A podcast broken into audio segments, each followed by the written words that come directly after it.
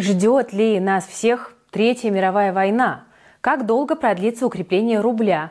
Миновал ли топливный кризис в России? Что будет с рынком акций, если ЦБ снова повысит ставку? Почему биткоин взлетел в цене и как власти собрались бороться с популярностью букмекеров? Обсудим эти и другие темы прямо сейчас. С вами Кира Юхтенко. Это ежедневный обзор новостей от команды InvestFuture. Обязательно досмотрите это видео до конца. Не забудьте поставить лайк и оставить комментарий. Ну и, конечно, подписывайтесь на наш канал, если вы еще не подписаны, чтобы не упускать самого главного и повышать свой доход вместе с нами.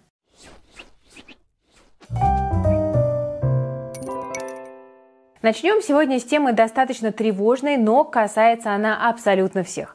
Помните, многие когда-то смеялись над пророчествами Владимира Жириновского о том, что грядет Третья мировая. На Ютубе до сих пор часто вылезают видео с его предсказаниями. Жириновский считал, что очередной мировой конфликт начнется на Ближнем Востоке. И Возможно, ситуация вокруг Израиля и Палестины заставила некоторых к словам Жириновского прислушаться. Его риторику тут подхватил не кто-нибудь, а один из богатейших людей планеты Илон Маск. Я думаю, что мы как лунатики приближаемся к Третьей мировой войне. Мы принимаем одно глупое решение за другим. Люди должны заниматься самоанализом. Если какие-то их прогнозы не реализовались, им стоит задуматься, может и остальные прогнозы тоже не сбудутся. Вообще ситуацию в мире Маск описал фразой «все очень плохо». По его мнению, конфликт на Ближнем Востоке в итоге может затронуть другие страны и приведет к уже глобальной катастрофе. Чтобы этого избежать, Маск предлагает США перестать поддерживать Израиль, чтобы не провоцировать Иран, который, кстати, в очень хороших отношениях с Россией и поддерживает ее на фоне конфликта с Украиной. Еще Маск беспокоит сближение Москвы с Пекином. Он считает, что это буквально делит мир на две конфликтующие стороны – Восток и Запад. Поэтому США и Россия, по словам Маска, должны уже наконец-то налаживать отношения, пока все это не зашло слишком далеко. Идея, конечно, благородная, я всеми руками за, но все-таки очень сомневаюсь, что такое сближение может в какой-то обозримой перспективе произойти. Вообще, надо сказать, что Илон Маск – это не первый американец, который заявляет о рисках Третьей мировой. На днях то же самое говорил бывший президент США, ну а ныне потенциальный заключенный Дональд Трамп, и он тоже во всем обвинил действующую американскую администрацию. Ну ладно, хватит политики, мы все-таки не про нее. И дальше, как мы любим, давайте поговорим об экономике. Мы тут с командой наткнулись на очень любопытный материал трехлетней давности. В 2020 году, оказывается, международная консалтинговая компания McKinsey решила выяснить, какие события могут нанести миру наиболее серьезный финансовый ущерб. И вот по их подсчетам пандемия ковида оказалась в два раза дороже ядерной войны. 30 триллионов долларов против 15.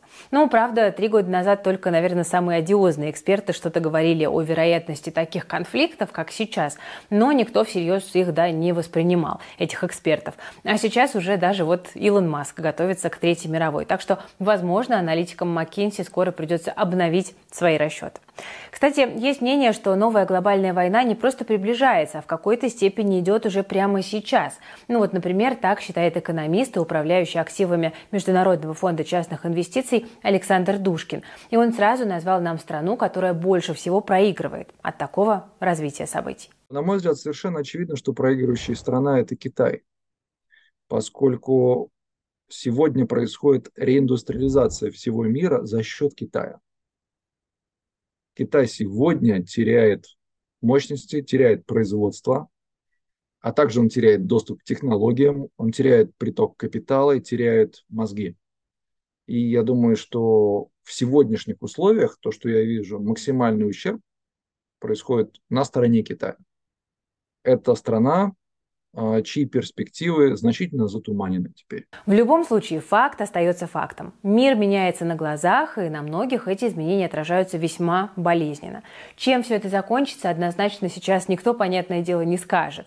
Идем мы к Третьей мировой или уже стоим на ее пороге, или вот она, в принципе, в такой форме и проходит, ну, покажет, наверное, только время. Что вы, друзья, думаете на этот счет? Прав ли Маск или просто сгущает краски и, как всегда, хайпажорит? Ну и что, по-вашему, сейчас можно сделать, чтобы хоть как-то обстановку в мире разрядить? Делитесь вашим мнением в комментариях. Давайте без политических каких-то дискуссий. Мы скорее говорим про влияние этой ситуации на экономику. И Вы пишите комментарии, а мы с вами пойдем дальше. Нас ждет полезная пауза. Друзья, когда рынки трясет, как сейчас, многие инвесторы по понятным причинам ищут спасение в защитных активах. Вот, например, по данным Мосбиржи, за последний год физики направили в облигации в 9 раз больше денег, чем в акции. Аналитики команды ИФ у нас неустанно рынок мониторят, анализируют компании, оценивают риски и составляют инвестиционные идеи на основе свежих данных. Ну вот, например, месяц назад у нас в подписке ИФ Плюс появилась инвест-идея с облигациями лизинговой компании, доходность которую наши аналитики прогнозируют 15%.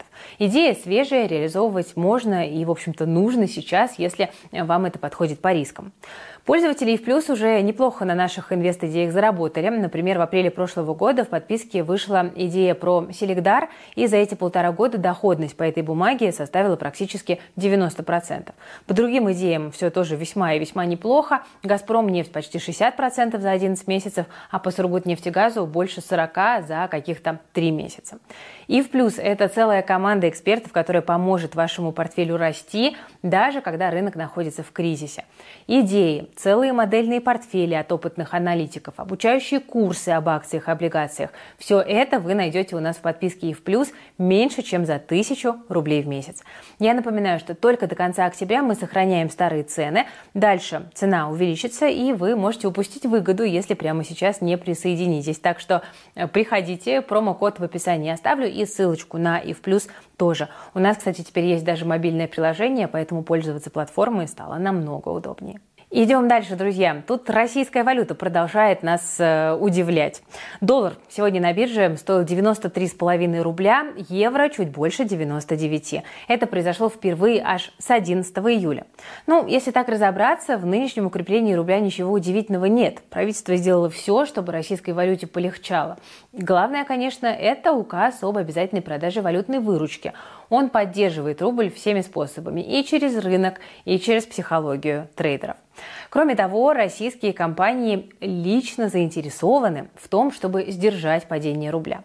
Власти уже ввели курсовые пошлины на экспорт. Чем сильнее рубль, тем меньше денег у экспортеров заберут. К тому же параллельно обсуждается ужесточение валютного контроля. К примеру, компании могут обязать декларировать все зарубежные активы и обязательства. Меры Центробанка, кстати, тоже начинают работать, но его жесткая политика пока еще в полной мере-то и не проявилась. Ставку начали повышать летом, а экономика должна ощутить это примерно через полгода.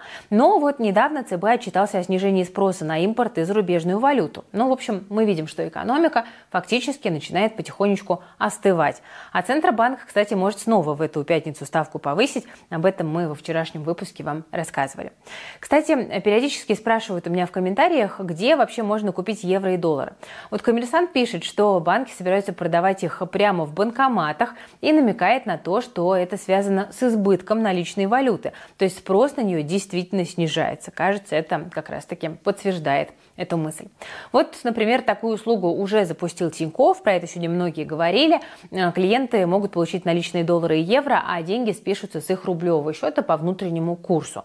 Самый выгодный будет во время торгов на Мосбиржу, но тут надо понимать, что цена на валюту в банкомате все равно будет повыше биржевой, плюс 1% к доллару и плюс 3% к евро. При этом Тиньков утверждает, что на операции по обмену валюты в банкоматах не распространяются ограничения ЦБ на снятие долларов и евро. А их, я напомню, установили еще в марте прошлого года. Регулятор по этому поводу пока не высказывался. Но что с рублем будет дальше? Курс-то у нас, конечно, плавающий, но вот Владимир Путин недавно заявил, что бюджету нужен курс доллара, цитата, чуть-чуть пониже. Скорее всего, вот это чуть-чуть на уровне где-то 85-90 рублей за доллар. Это как раз-таки, кстати, консенсус-прогноз аналитиков. Причем рублю очень надо попасть в этот спасительный диапазон до того, как в конце октября закончится налоговый период, потому что его окончание всегда ослабляет российскую валюту. Так что доллар может снова и до сотки, в принципе, дорасти, не исключено. Кстати, забавная деталь. Наша команда работает в Google документах, и вот сегодня шеф-ред новостей обнаружил там намек намек по поводу будущего рубля. Он написал э, в тексте фразу «Чем сильнее рубль», а программа сообщила, что так писать неправильно и предложила заменить на «Чем слабее рубль». Редактор попробовал еще раз, результат тот же. Ну, в общем, либо Google что-то знает, либо это какая-то информационная диверсия с целью расстроить российских э, пользователей. Что это такое, не знаю, пишите в комментариях. От будущего рубля давайте перейдем к другой животрепещущей теме. Поговорим о ситуации на топливном рынке. Она, конечно, лучше, чем полтора месяца назад, но проблемы все равно у нас имеются. Давайте обо всем по порядку. Летом в России резко выросли цены на бензин и дизель. Сначала на бирже, ну а следом и на заправках. На этом фоне сразу несколько регионов столкнулись с дефицитом топлива, особенно на юге, где под угрозой оказалась уборочная компания. Ближе к концу сентября, когда проблема уже начала выходить из-под контроля, власти, я напомню, наконец решили с ней бороться. Правительство тогда запретило экспорт бензина и дизеля из страны. Цель – увеличить предложение на внутреннем рынке и тем самым цены снизить. Параллельно ФАС начала возбуждать дела против заправок, которые сознательно завышали стоимость топлива. То есть с дорогим бензином стали бороться. И в итоге меры властей стали какие-то результаты приносить. Вот в начале октября вице-премьер Александр Новак заявил, что ситуация на топливном рынке стабилизировалась. Например, сегодня биржевая цена на 92-й бензин снизилась почти на 2%, примерно до 50 тысяч рублей за тонну. Хотя еще в начале сентября она была выше 75 тысяч. То есть динамика есть. Цены на заправках тоже начали потихонечку снижаться. Вот по последним данным Росстата бензин и дизель на заправках уже как три недели подряд дешевеют. Но, правда, далеко не так заметно, как на бирже. В среднем всего на пару десятых процентов в неделю. Так что многие водители могли как бы и не заметить никакого снижения, хотя о нем, ну, в общем-то, вот можно рапортовать. Ситуацию может поменять законопроект о предельно допустимых ценах на топливо, который вот прямо сейчас внесли в Госдуму. Депутаты хотят на федеральном уровне закрепить установить максимальную стоимость бензина и дизеля на заправках. Сделать это предлагается на срок от 3 до 5 лет. Конкретные цены пока не приводятся, но сама мера может заработать уже со следующего года. Правда, что-то мне подсказывает, что продавцам топлива новый закон ну, вряд ли понравится. Так что есть вероятность, что инициативу могут и отклонить. К тому же нефтяники уже жалуются Минфину, что их бизнес терпит убытки, а все из-за высокой налоговой нагрузки на отрасль. К примеру, у Татнефти в сентябре налоги занимали более 77% в структуре розничных цен на бензин и дизель. Компания утверждает, что каждый литр 92-го бензина внутри страны она продает с убытком в 10 рублей. Также на чрезмерные налоги жалуются и Сургутнефтегаз. У него это 67% доходов, так что ощутимого снижения цен на заправках мы вряд ли скоро увидим.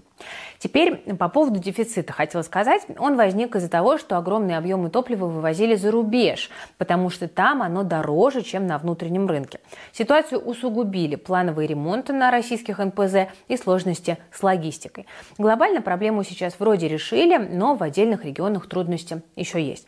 К примеру, вот накануне бензин пропал на некоторых заправках Екатеринбурга, и это касается не маленьких каких-то местных АЗС, это станции Лукойла. Местные жители в соцсетях пишут, что такая ситуация не редкость в последние месяцы, и ситуации ФАС уже успела заинтересоваться. При этом на горячей линии Лукойла журналистам сообщили, что проблемы с поставками топлива сейчас и в других регионах тоже наблюдаются. Но, в общем, тут без народного опроса никак не обойдется. Напишите в комментариях, подешевел ли бензин в вашем городе или нет, и наблюдается ли сейчас на заправках дефицит. Давайте проверим, насколько объективны цифры Росстата и заявление властей о том, что кризис миновал. Тем временем на любимом нашем фондовом рынке отдельные нефтяники чувствуют себя сегодня весьма неплохо. Например, преф из Сургутнефтегаза, который как раз жалуется на высокие налоги, к вечеру сегодня прибавляли более 5%. Причем без новостей. Обычно акции при этом росли на 2 с лишним процента.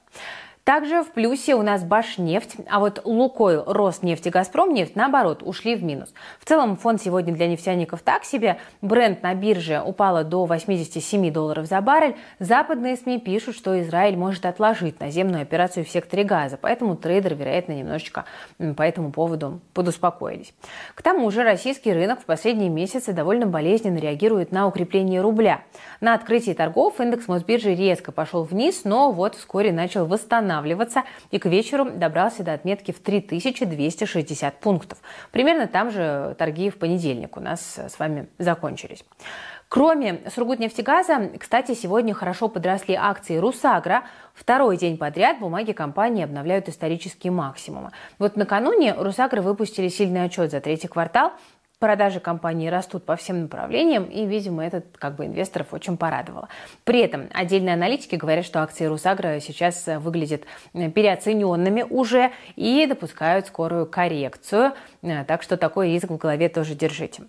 Уже под вечер подъехала интересная новость для всех, кому не хватает инвестиций. К полку компаний, которые планируют выйти на биржу, присоединился и барабанная дробь Telegram. Он планирует провести IPO во втором-третьем квартале 2025 года. Презентацию э, вот с этой, со всей информацией э, клиентам своим разослал БКС Брокер. Объем размещения и рыночная стоимость компании пока не называются, но стало известно, что 100% Telegram Group принадлежит Павлу Дурову, и у компании более 2 миллиардов долларов долгов. В качестве потенциальных каналов монетизации Telegram называет рекламу в историях, корпоративную подписку и финтех-сервис, который компания сейчас продвигает на индийском рынке. Так что ждем ждем, ждем новостей по Телеграму больше, с учетом того, как красиво Павел Дуров умеет говорить и фотографироваться. Я думаю, что IPO будет жарким. Идем дальше. Сегодня мы уже говорили, что ЦБ на этой неделе может снова поднять ставку. А что это значит для инвесторов? Вот наши аналитики считают, что акции вряд ли сильно отреагируют на такое решение регулятора. В основном рынок сейчас следит за курсом рубля. В теории просадку рынка акций можно ожидать в конце зимы, когда исполнится полгода с того момента, как ЦБ начал жестить. Как раз тогда экономика начнет в полной мере и ощущать эффект от серии повышения ставок. Правда, рынок может и не просесть, если найдет поддержку в дивидендах. Я рассказывала уже, что многие брокеры прогнозируют в ближайшее время рекордные дивиденды, которые могут вернуться обратно в рынок, потому что куда им еще идти. Так или иначе, повышение ставки рынок не сильно огорчит, а вот дальнейшее ослабление рубля – может. Хотя экспортерам это и выгодно, но инвесторы все равно пугают новые инициативы властей по стабилизации валютного курса. Поэтому следим, где доллар будет в конце месяца. Если он останется в диапазоне 85-90 рублей, это нормально для рынка. А вот при курсе выше 95 рублей за доллар, возможно, начнется, ну, если не паника, то все-таки какая-то настороженность, назовем это так. Друзья, вот что еще хотела сказать. Вы в последнее время все чаще нас просите в комментариях поподробнее говорить про крипту. Желание аудитории закон, тем более, что сегодня у нас есть очень весомый повод.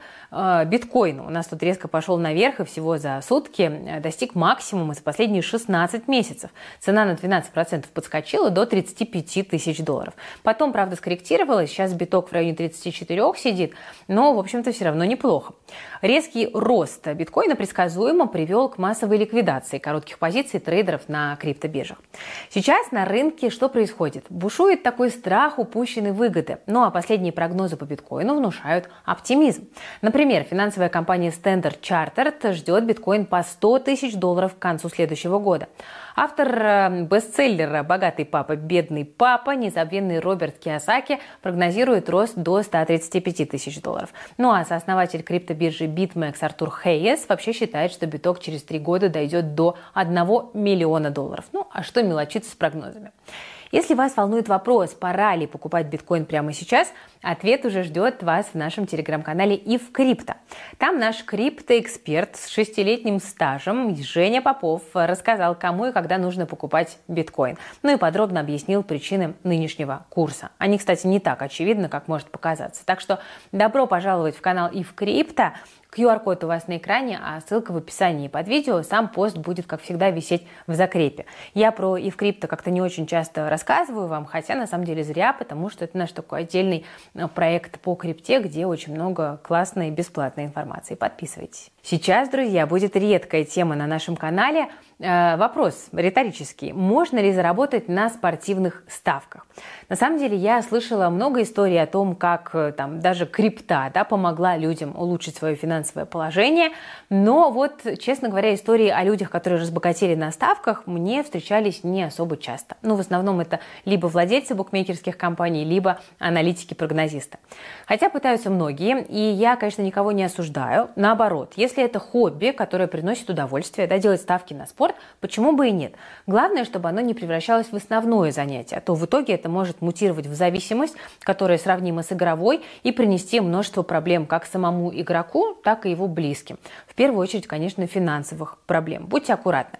Но вот кому ставки на спорт точно приносят радость в виде прибыли, так это букмекерам, повторюсь. Вот на секундочку, за три последних месяца россияне занесли в такие компании суммарно более 320 миллиардов рублей.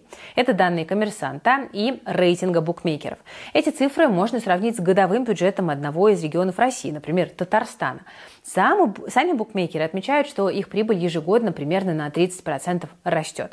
И, возможно, поэтому в Госдуме задумались, а не слишком ли много рекламы букмекеров смотрят россияне. Конкретно в ЛДПР решили, что слишком, и внесли законопроект о том, чтобы сократить эфирное время для рекламы букмекеров на телевидении. Сейчас у них промежуток с 10 вечера до 7 утра, а депутаты предлагают его сократить и разрешить показывать рекламу с 11 вечера до 6 утра. Урезать предлагают и общее время рекламы букмекеров. Если сейчас она занимает 20% от всей рекламы во время матчей, то скоро эта доля может сократиться вдвое.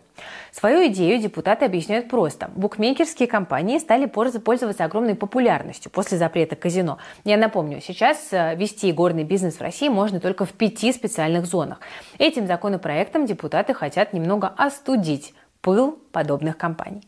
Но на самом деле не все так просто, потому что законопроект касается телевидения, да, там рекламируются только легальные букмекеры. Но есть ведь еще компании, которые незаконно работают в России, и вот они тоже умудряются рекламировать свои продукты, несмотря на все запреты. Например, летом ФАС заинтересовалась таким вот новым видом рекламы нелегальных букмекеров э, в социальных сетях. Что они делают? Они э, берут там фото, видео на какую-то стороннюю тематику, часто какой-то юмор, и ставят на него свой логотип. Потом он в промокод превращается. Это такая история, которую контролировать достаточно сложно, но при этом она компаниям помогает продвигаться. Недавно аналитики выяснили, что четверть всех игроков в России несут свои деньги не только вот этим официальным компаниям, но и в офшорные букмекерские конторы. Еще почти столько же заявили, что пользовались нелегальными площадками раньше, но уже от них отказались. А почему туда идут? Почему выбирают компании, которые работают нелегально? В основном идут из-за того, что там обещают более высокие коэффициенты и бонусы, ну а также потому, что налогов там нет. При этом уходят от офшорных контор чаще всего из-за недоверия к букмекерам букмекерам без лицензии и проблем с выводом денег. В целом эксперты говорят, что ситуация с э, нелегальными букмекерами медленно, но улучшается. Но вот пока как полностью от них избавиться не придумали. Я, кстати, вот э, всегда думала, что э, ставки на спорт это дело, ну, такое мужское, да, если позволите. Но я очень удивилась, когда узнала, что самые ставящие категории это, да, мужчины от 25 до 34 и женщины от 45 до 54. По регионам, вот посмотрела статистику, в лидерах по Москва и Подмосковье самые не играющие – это Вологодская, Новосибирская, Амурская, Свердловская и Владимирская области. Такая вот занятная статистика. Ну, собственно, вопрос, что вы думаете о ставках на спорт? Есть ли там вообще возможность что-то заработать или лучше туда не лезть? Пишите в комментариях, потому что ваш опыт, как негативный, так может быть и позитивный, всякое бывает, точно будет кому-то полезен. Ну а сейчас давайте обсудим с вами тему, которая особенно волнует старшее поколение. Многие его представители часто задаются вопросом, а чего же хотят эти новомодные зумеры? Ну, кажется, они могут наконец-то выдохнуть, потому что ответ найден. Зумеры хотят тишины. Но во всяком случае так утверждают западные журналисты, которые провели опрос среди представителей поколения Z, то есть тех, кто родился в период с конца 90-х по 2012 год. Большинство из них заявили, что хотели бы уехать из больших городов поближе к природе. Для некоторых причина дорогое жилье в мегаполисах, но многие гонятся именно за свежим воздухом, спокойствием и тишиной. Ну, собственно, в наш век безумного э, шума, как физического, так и информационного, это неудивительно. Правда, не все могут это себе позволить. В большинстве маленьких городов работы мало, где-то ее и вовсе нет, поэтому в провинцию уезжают в основном фрилансеры и удаленщики. Если честно, я их прекрасно понимаю. Иногда самой хочется сбежать э, из суеты мегаполиса, да, побыть там на природе, в тишине, покое. Э, но работу никто не отменял, ну и все-таки в городе больше вариантов найти себе занятия по душе, ну и с ребенком все-таки в большом городе комфортнее. Ну, а если сил сидеть в бетонных джунглях у вас уже нет, и вы тоже хотите хотите научиться зарабатывать на удаленке, то для вас сейчас сделаю еще классный анонс. Я уже несколько раз говорила в прошлых видео, что многие наши сотрудники в прошлом активно работали на фрилансе. Как никто другой, они знают, что зарабатывать в интернете реальные деньги сегодня может любой желающий. Нужны только усердие и мотивация. Если и то, и другое у вас есть, то, друзья, завтра, 25 октября, я вас приглашаю на наш прямой эфир в 7 часов по Москве. Если мотивации нет, все равно приходите, может появится, мы вас зарядим, тем более, что это совершенно бесплатно. Я объясню, что за мероприятие и почему вам будет полезно его посмотреть. Мы тут посоветовались и решили сделать то, чего никогда еще не делали. Мы возьмем нескольких счастливчиков и за месяц доведем их э, до первых 50 тысяч рублей, которые заработаны исключительно на удаленке в интернете. То есть это 2-3 тысячи рублей в день. Это совершенно уникальный для нас опыт, будет очень интересно. Стать одним из них может каждый, ну а как это сделать, мы как раз-таки расскажем завтра на эфире. Там же можно будет узнать, где и как за успехами наших подопечных следить, возможно, возможно, кого-то это замотивирует, и, собственно, человек сам решит попробовать перейти на удаленку. Так что встречаемся завтра в 19.00. Знаете, мне кажется, это такая, наверное, своеобразная миссия Invest Future вот в текущие времена рассказывать людям и про то, как можно больше зарабатывать, да, без там, ставок на спорт, трейдинга и чего-то другого, потому что часто говорят, нет денег, чтобы инвестировать, нет денег, чтобы откладывать, э, нет денег, чтобы сокращать расходы, значит, нужно качать доходы. А как это делать? В маленьких городах сложно, да? Но интернет, на самом деле, дает безграничные возможности, и мне очень нравится про это рассказывать, и мне кажется, это важно. Так что приходите, э, буду вас заряжать. Ссылочка на завтрашнее мероприятие в описании к этому видео, как и все остальные ссылки на нашу платформу для инвесторов IF+, на телеграм-канал IF Crypto. Ну а я, Засим, откланиваюсь. Если выпуск понравился, то не жадничайте и ставьте лайк под этим видео. Обязательно подписывайтесь на канал Invest Future, если вы вдруг еще не подписаны, потому что здесь становятся финансово грамотными.